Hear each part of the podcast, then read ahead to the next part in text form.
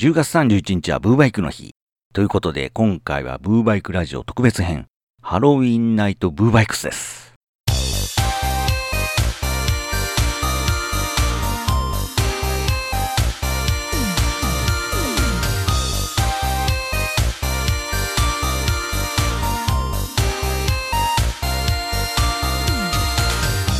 ブーバイクの日だっつってんのに特別編でブーバイクラジオじゃないっていうね。いつもこれだよ、この男。で、なぜ今日がブーバイクの日なのかは今日がハロウィン？ハロウィン？じゃなくてハロウィーンだっていうのは、安住さんの日曜天国をお聞きの皆さんならご存知かと思いますが、今日がそのハロウィーンの日だから、ブーバイクの日などでありますね。意味がわからん。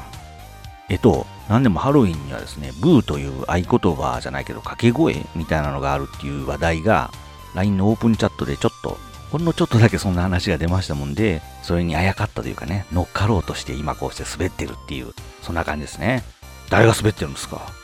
ダイソンにね、そのブーの文字が光るっていうグッズが売ってまして、まあ本日今この時から真のブーのものはキャンプの際にはテントにそれをつけて光らせるということは義務付けられたわけですけども、そして次回富士山でそれをつけてないやつはエセブーリスナーと認定して、マスワタさん、絶対にだ。えー、ということですね、今回はブーバイク特別編にてですね、最近また減ってとうとう13人にまでなってしまったリスナーの皆さんご意見を伺おうという思考なんですけども、もうメールでファイルを送れよと。特別編なのはですね、お休み期間中に溜まってた余談の数々を、もうそろそろ出しておかないと、これ時期逃してしまうと全部ボツになるぞと思ったからなんですね。で、まさに昨日の話なんですけどもね、ベッドから落ちましてね、夜中寝返り打ったとこで、あかんないっつってなって、これが腹の方、体の前というかね、まあお腹の方ですよね。そっちが下になるような落ち方なら、膝をつくなり、手を出すなりで、なんとかなるじゃないですか。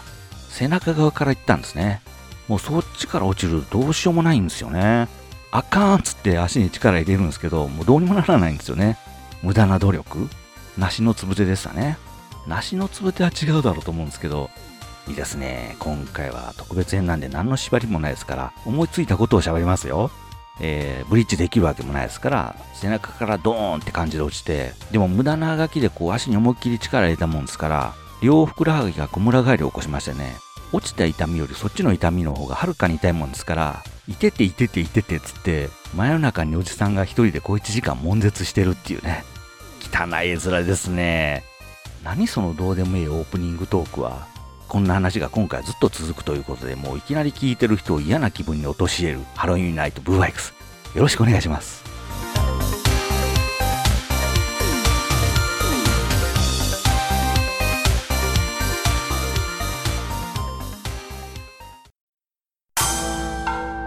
曲がったことは大嫌いサボテンです。でも本人が曲がっているのでまっすぐなものが曲がって見えるんです。そんなことばっかり話しているブーバイクはどっかの曜日のどっかの時間で放送中。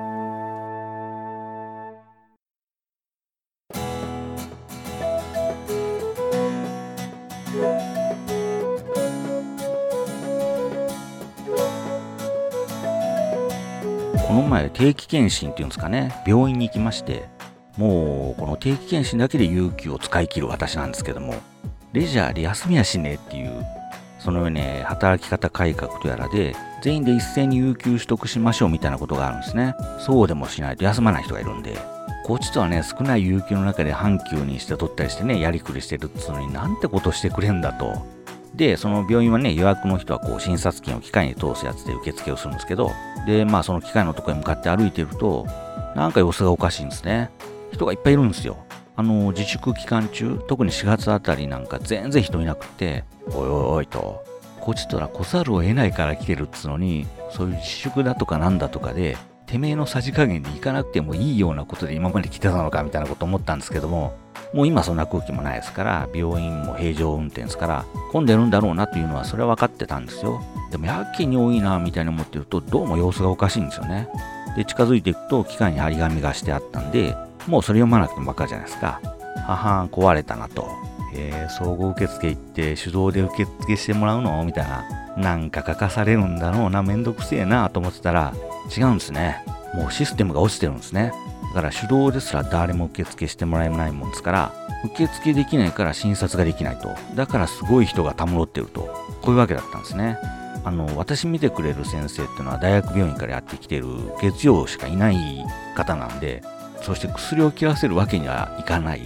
で、その薬は残り水曜までしかないっていう状態だったんで、まあ、非常に焦ったんですけど、なんか結果的にはね、その水曜がたまたま会社が休みだったもんで、えー、予約を2週間延期して、その水曜に2週間分の薬だけをもらいに来いのっていう手を使うことでなんとかなったんですけど、システムダウンで病院の一切の機能が動かなくなるって怖いですね。まあ、予約の変更はできたんで、落ちたの受付のシステムだけだったみたいですけど、そういう意味ではね、全部を連動させてない一時期流行ったなんちゃらかってやつですわな。名前出てこんけど。それっていうのはリスク管理としてはちゃんとしてるってことなんですかね。まあ、一末の不安として残ってるのが、今の病院ってそのあちこちにでっかいモニターがあって、ここでこう番号を表示させてて、で自分の番号出たらみたいなのだったり、そのいろんな情報をそこへ表示させてるじゃないですか。その日は黄色い画面になっててね、しばらくお待ちくださいとか、システム障害ですみたいなことを表示させてたんですけど、一部そういう表示をしてないモニターがあって、そこへ出てたのがですね、Windows XP の壁紙、あの平原、高原の画面だったんですね。なんかね、今回それが一番不安になった出来事でしたね。セブンですらないの？みたいな。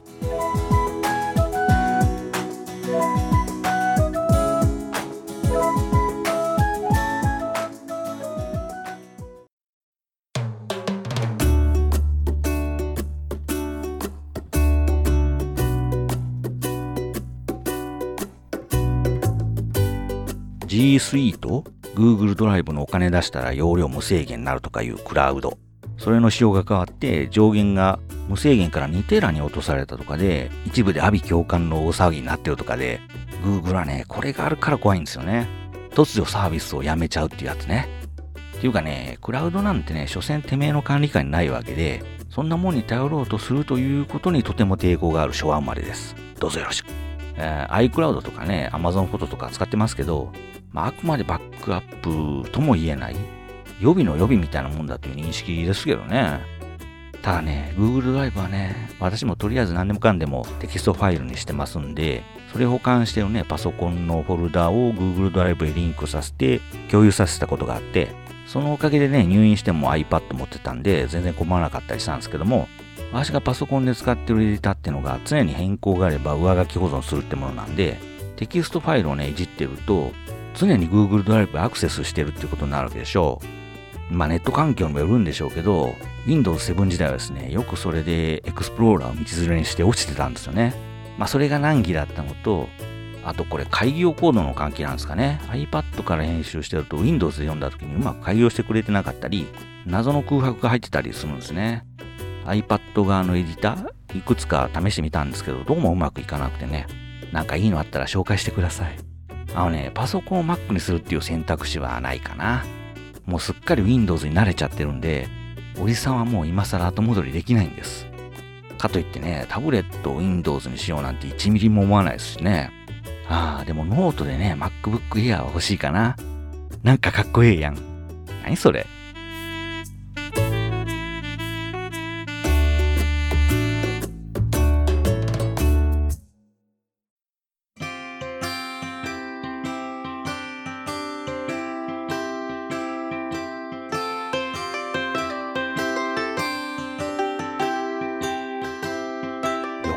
横浜の一周騒ぎね。わしも万葉クラブと日の出町を訪れた一回訪れたことのある人間としてですね、まあ、地方から横浜行くっつってその2つを目指す人間がどこにいるのかという人としての根源的な問題については今回言及しませんよ。なのでももはや私にとって横浜は第二の故郷と言っても過言ではないくらいの勢いというか、過言だわ。いやでもあんな車両つな街に関わりたいじゃないですか。嫌がられても。そんなこと言わずにわしも寄せてえな、みたいな。でも異臭っていうからね、それこそ生ゴミとかね、アンモニア臭とかね、硫黄的な、あんなのだと思ってたらなんかガソリン臭いっていう話じゃないですか。あの、今でこそ街中の川も綺麗になってますけど、我々小さい頃って生活排水垂れ流しだったんで、汚いドブ川ばっかりでね、そういう川見てると、ところどころ油がふわーんと浮かんでたんですよね。それ見て幼いながらもね、油田が大金持ちにみたいな妄想してたもんじゃないですか。するかしてたんですよ。でも日本で油が出るのって新潟とかあの辺だったと思いますけど、横浜でしょ？関東ローム層でしょ？あの、石油なんてね、デボン機とかペルーム機とかね、それこそそのノムズバリの石炭機とか、古生代はるか昔の地層ですよね。関東ローム層なんて鉱石星じゃないですか。今は違う言い方するみたいですけど、そんなことは知らん。わしゃ昭和の人間なんじゃ。あの、鉱石星なんてね、中生代すっ飛ばして新生代ですよ。超最近？というかなんだったら火山灰でしょ？出るのかっていう。ただ一説にはね、メタンハイドレードの関係じゃないかっていう話もあるでしょ？来た？ついに石油を？石油じゃないのか？天然ガスか？日本が自給自足する日がやってきたのか？それも横浜で？みたいな。あの、LPG、液化天然ガスっつうのはどうなんですかね？確かタクシーそうですよね。前にあの高校生の時だったかな、友達の DJ1WR を借りて走った、あれは麻雀で負けた罰ゲームだったと思いますけど、えー、鉄マンやっててね、途中、じゃあ次の半ちゃん負けたやつが買い出しね、みたいな、えー、ラス引いたやつがみんなの欲しいものを買ってくるみたいな罰ゲームをよくやってて、まあそれで負けてですね、当時は弱かったのよ。今は強いけど。それで出かけた途中でガス欠になってね、もう真夜中だったんで、スタンドなんて空いてなかったですから、タクシーのところ寄って、ガソリン分けてもらおうとしたら、タクシーガソリンじゃのってガスなんで、なんて言われてね、がっかりして押して帰ったことがあったんですけども、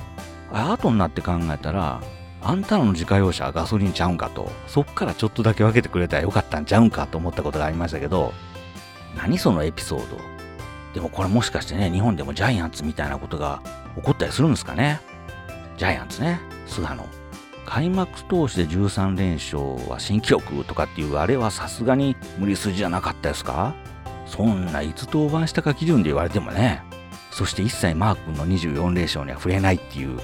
それはあまりにも巨人に対するごますりが過ぎないかと思ったもんですけども。あ、そういえばいつからロッテは赤ヘル軍団になったんです？なんせね、私の野球なんて落合引退で終わってるようなもんなんですから。びっくりしましたよ。ロッテのユニフォームってグレーじゃなかったの？みたいな。っていうか、リーはもういないの？マドロックは？脳に渡る監督は？いや、ジャイアンツの話。いや、ジャイアンツってもそのジャイアンツじゃないんですよ。えー、あの、松田聖子の曲の中にね、壁であなたを担うものはジミーのポスターっていうフレーズがあるんですけど、今、ジミーって言ったらもうジミーちゃんですからね。まあ、ということですね、DNA も一体何やってるかわかんない会社になってるんですし、ここは一応ね、横浜スタジアムをボーリングして、一か八かでガス田採掘にかけてみるっつうのはどうですか？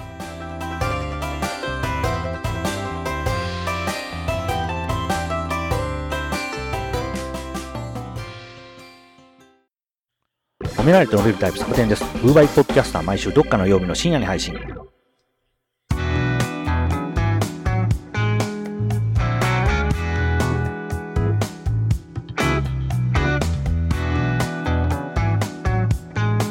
G1 クライマックスがね、プロレスを知らない人は何のこっちゃですけど、大丈夫です。プロレスの話はぐっと我慢して話しませんから。イービルがね、いきなりしとるがな。えー、そうじゃなくて、その G1 クライマックスっていうのは毎年夏にやってる総当たりリーグ戦なんですけど、最終戦を両国国技館でやるっていうのがお決まりなんですよ。国技館といえば末席じゃないですか。それが今年はですね、コロナの影響で末席に1人なんですね。何やら相撲もそうみたいですけど、普通あそこって4人押し込まれるわけですから、それを独り占めできるっていうのは贅沢な話ですよね。こんなの今しかありえないわけで、東京に住んでたら飛んでいくのになぁと悔しがってるとこなんですけども、いやしかし良かったですね。10月23日のネバー6人タッグ戦。やっぱりプロレスの話をするんかい。今新日本プロレスで一番どうでもいいベルト、そして半年前なら間違いなく第3試合あたりになっていたであろうこのカードがメインで、それも大盛り上がりうん、およそ格闘技とはかけ離れたものだし、ここ最近のおちゃらけたネバー6人タッグとも違う、なんかこれこそがね、プロレスなんだっていうのをまさかネバーで見せられるとは夢にも思わなかったですけども、これなんですよね、プロレスの面白さっていうのは。そこまでこう選手が積み上げてきたストーリーの重さ、これなんですよ。もう今回ね、あの終盤で同期選手の出したイタリアンストレッチナンバー32。もうこの場面につきますね。試合そのものも、選手も観客も、そして解説者も、もうこの一瞬に向かっていたと言ってもいいくらい、感無量とはこのことで、もうあとは勝ち負けすらその余韻でしかない、あの、もう言ってるってばっていうやつですかね。あのね、ちょいちょい変なフレーズが出てきますけど、そういうのはスルーするのが優しさというもんだということを忘れないでいてくださいね。えー、特にね、新日本プロレスっていうのはもう伝統的に MSG タッグの頃からタッグの試合が面白くないっていうのがあるんですけど、今回のネバー6人タッグはその新日本のタッグ戦の歴史でも3本の指に入るくらい面白かったんじゃないですかね。まあ、あと2つは知らないですけども、でもね、今年のシングルも含めた全試合の中でもベストバウトと言っていいんじゃないですかね。いや、面白かったな皆さんもぜひネバー6人タッグご覧ください。お前最近締めに困ったらそのフレーズで逃げてないか？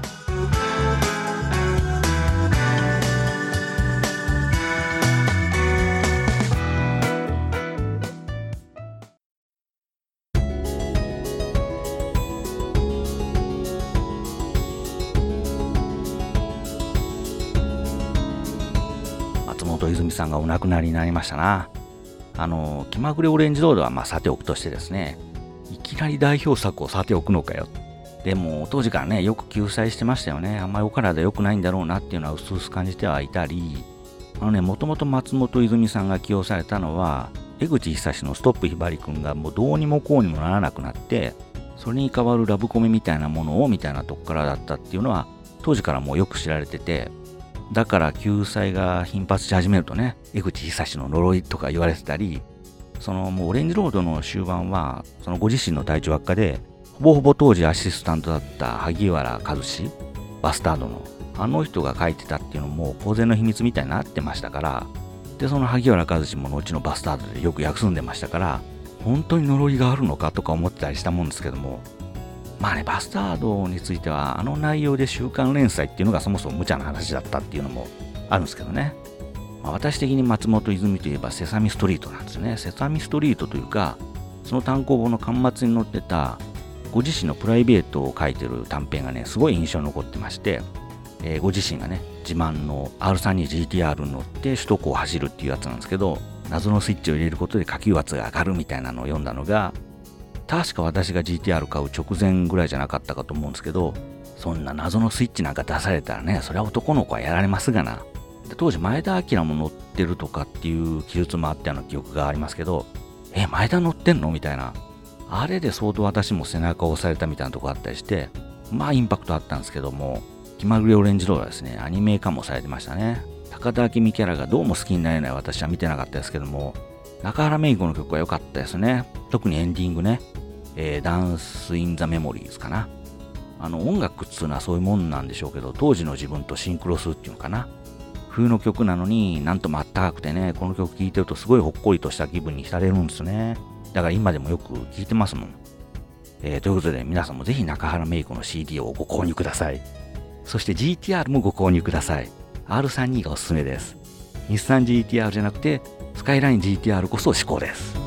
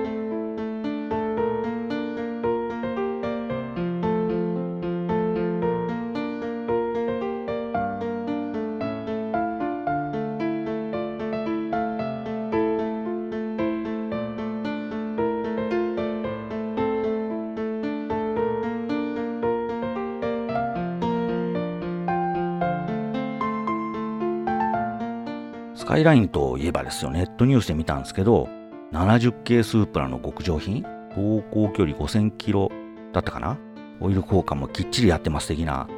そして私の大好きな後期型、2.5リットルツインターボでしょ？極上中古車が出たんですってね。あれもう買いで決まったんですかね？あれいいっすよね。欲しい。850万。買えるか？のんきか？そうじゃなくて、前にランクルの70系を出したように、トヨタが新車として出せ。ああ、でも新車ならね、小ロット生産でしょうし、500万とか600万とかいくんでしょうな。いや、スープラ乗りたかったな、70系。80系はどうでもいいんですけど、でね、まあスープラはさておくとしてですよ。自分でこう車運転してる時っていうのはまあ運転に集中しないといけませんからそういうことはないんですけど、うん、バスでも電車でもいいんですけど、ただただ自分は乗ってるだけの時の、こう、車窓から見える家々の明かりについてなんですけどね。私なんかね、そういう光景を目にするのは、どっか旅行行った時の帰りが多いですから、余計にちょっと感傷的になるのかもなんですけども、あの、ぼーっと眺めてますとね、まあ都会だとネオンね。都会を離れると民家の光がポツポツとあったりしますでしょう。そういうのを見てていつも思うのが、あの光の下で人が働いてたり、暮らしたりしてるんだなということでね。まあネオンなんかだとそこで働いてるたくさんの人、で、その一人一人に家があって、その家にはそこに家族がいて、家族それぞれの生活があって、そこに何らかのドラマがあってみたいなこと思うんですね。あのビルの光の中にどんだけのドラマがあるんだろうみたいな。一方でね、新幹線なんかだとあんま家のないとこを走るじゃないですか、新幹線っていうのは。まあ、騒音問題もあるでしょうから、そういうとこを選んで線路を通すんだと思うんですけど、それでもね、ポツンと一軒家があったりして、あの家からって当分街とかないよみたいなとこにも立ったりしてますでしょ。あみんな多分そういうのが不思議に思っていたから、ポツンと一軒家が人気なんでしょうけど、あの番組見るまでもなくね、そういう家にだって人が住んでいて、その人たちにもやっぱりドラマがあって、まあここで人生論ぶつつもりもないんですけど、人生至るとこに生産ありとはよく言ったもんだなと思うんですよね。逆にね、東京行くとこれ逆の意味ですごいなと思うんですよ。まあよく言うんですけど、東京っていうのは岡山クラス、それ以上の規模の街が連続してあるわけですよ。どんどんどんどんと。もう地方の人間からすれば、それ自体がありえないことなんですけど、それだけの人が働く場所があり、物を買う店があり、住むところ、生活できるのが東京というところなんですね。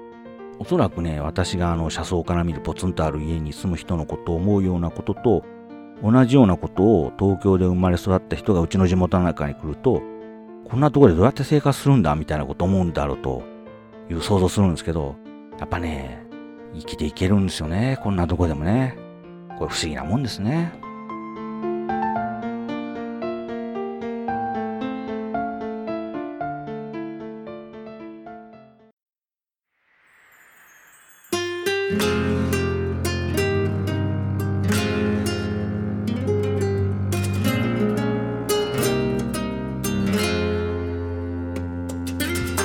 暇さえあれば YouTube 見る生活になってるんですけど、いつも思うのはね、イラッとするようなこと、生理的に嫌みたいなことでも、なんかそれでね、ずっと突き進まれると、もうそれが芸になるというとおかしいですけど、そのイラつかせることが味になるもんでね。で、一旦そうなっちゃうと、もう生理的に嫌っていうことを楽しむみたいな、むしろイラつきたいという気分になってくるんですよね。こう、非常にムカつく食べ方をするおじさんがいましてね。動画の前半はそのお店とか、それこそラーメンだったり、なんとか定食の紹介だけで終わっときゃええのに、動画の後半部分を使ってその料理じゃなくて、おじさんをアップにしてね、おじさんがくちゃらくちゃらと食べてるさんを延々と見せさせられるっていう、もうね、超ムカつくんですよ。イライライラってするんですけど、これがね、ムカつけばムカつくほどまた見たくなっちゃうんですね、不思議なことに。食べてるもんが私の好きそうなものが多いっていうのもあるんですけど、また証拠にもなくアップしてやがる。どれどれみたいな。何本も見てると、そのうちその人の動画が更新されるとおすすめ出てくるようになりますでしょう。でもおすすめ出るの待っとれん。チャンネル登録してやれみたいな。おっさんの術中にまんまとハマってしまうっていうね。まあこのやり口は大いに参考にしたいなと。文もどんどん悪を出してね、聞いてる方々を生理的に嫌にさせなきゃならんのかっていうことをですね、もうすでにそうさせているのに気づいてない私が改めて感じた次第なんですけども、えー、YouTube といえばですね、いつや鳥取からね、コインスナック富士へ行く途中に迷い込んだ中央峠の記憶も生々しく蘇る今日この頃なんですけども、そういうとこばっかり走ってる様子を撮って YouTube に上げてらっしゃる方がいて、